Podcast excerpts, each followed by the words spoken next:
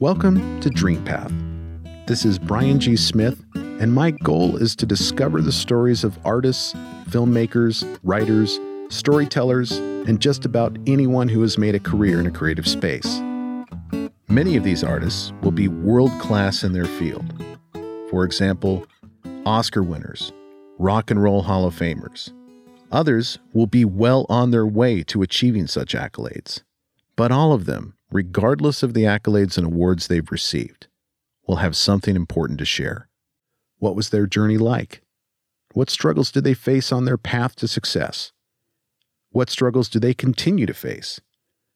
What did they learn from their failures? What is their definition of success as an artist? Did their definition of success change once they became successful? And ultimately, what can we, the listeners, learn from these journeys to help us on our own journeys? I hope to find these answers through in depth conversations with creatives who have made an impact on the world through their art. In the process, I want to humanize and thus demystify artists and their journeys. As a child, even though I loved music and painting and dancing and drama, and even making movies with my dad's Super 8 camera, I never even considered the possibility that I could grow up and make a career in a creative space. Why is that? I knew I could be an architect. In fact, I wanted to be an architect. And the path to becoming an architect was fairly easy to figure out. Graduate from high school, go to college, major in architecture. But how do you become a writer or a movie director or a comedian or a painter? The path to these careers is not typically a well lit path for young people. Sure, you can major in art in college, but how do you make a living as an artist? Everybody has heard of the starving artists, but how many people hear about starving architects? Perhaps that is why teachers and parents don't encourage children to think of the arts as a viable career path.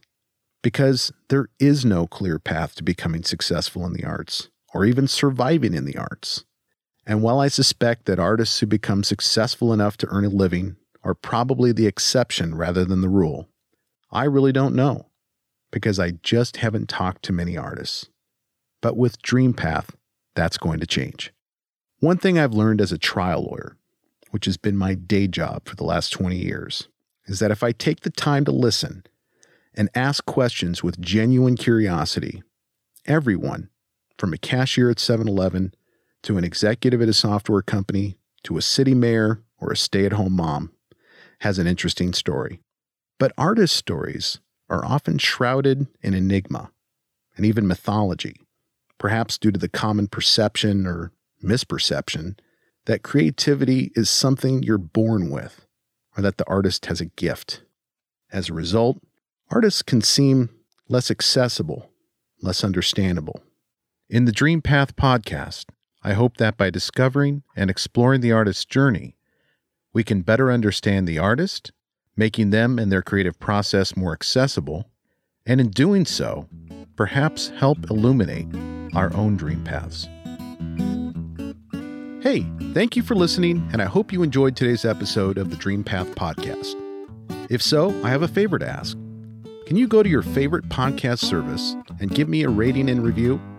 Your feedback is what keeps this podcast going. I appreciate your time, and as always, go find your dream path.